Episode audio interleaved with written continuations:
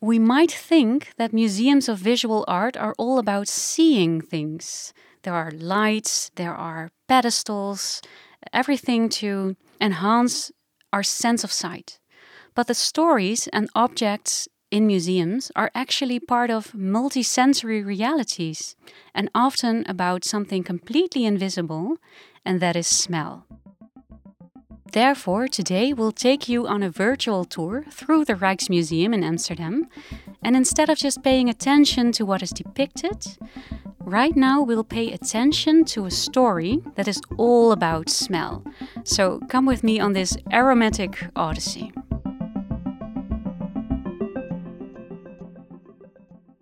First, imagine the dimly lit, vaulted rooms that store medieval and Renaissance works of art.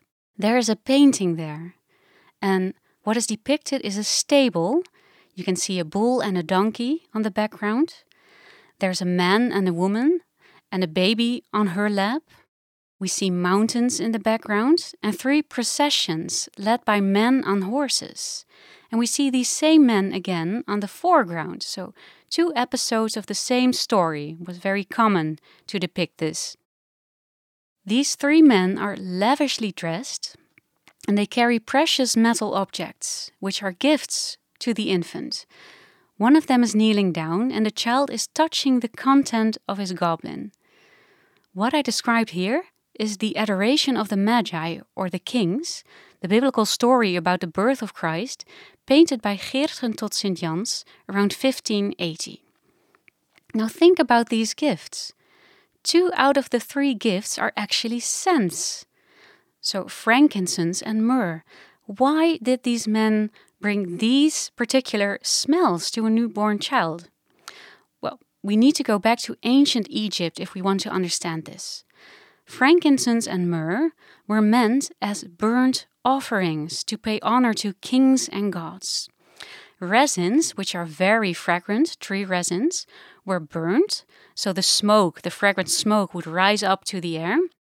And this manner of diffusing scent was called perfumum, through smoke, so we understand where our word perfume comes from. And it was supposed to reach the nostrils of divine beings.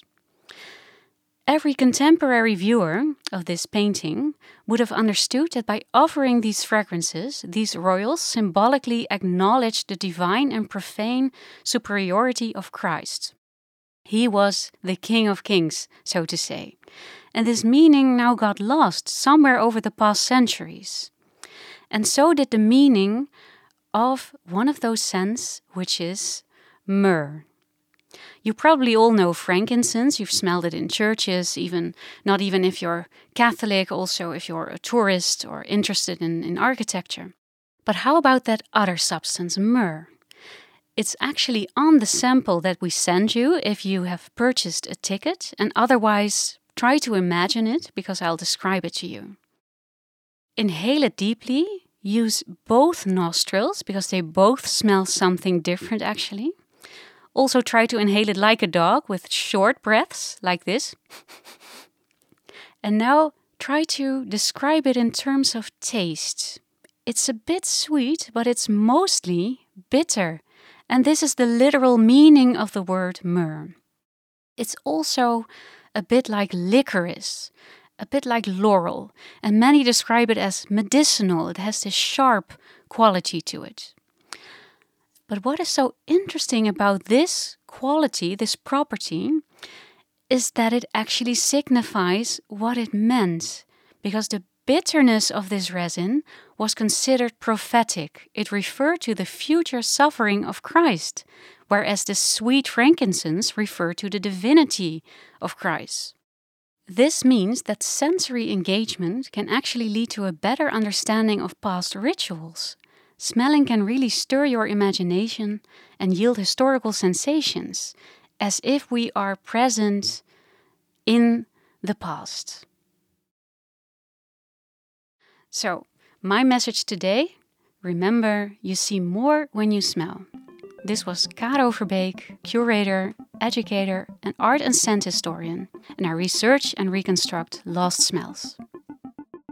The Smelling Time podcast was created for the Podcast Festival in 2020 by the Dutch Podcast Network and scent historian Caro Verbeek, with help from International Flavors and Fragrances, who provided the smells, and Hai Krane, who programmed and composed the tune.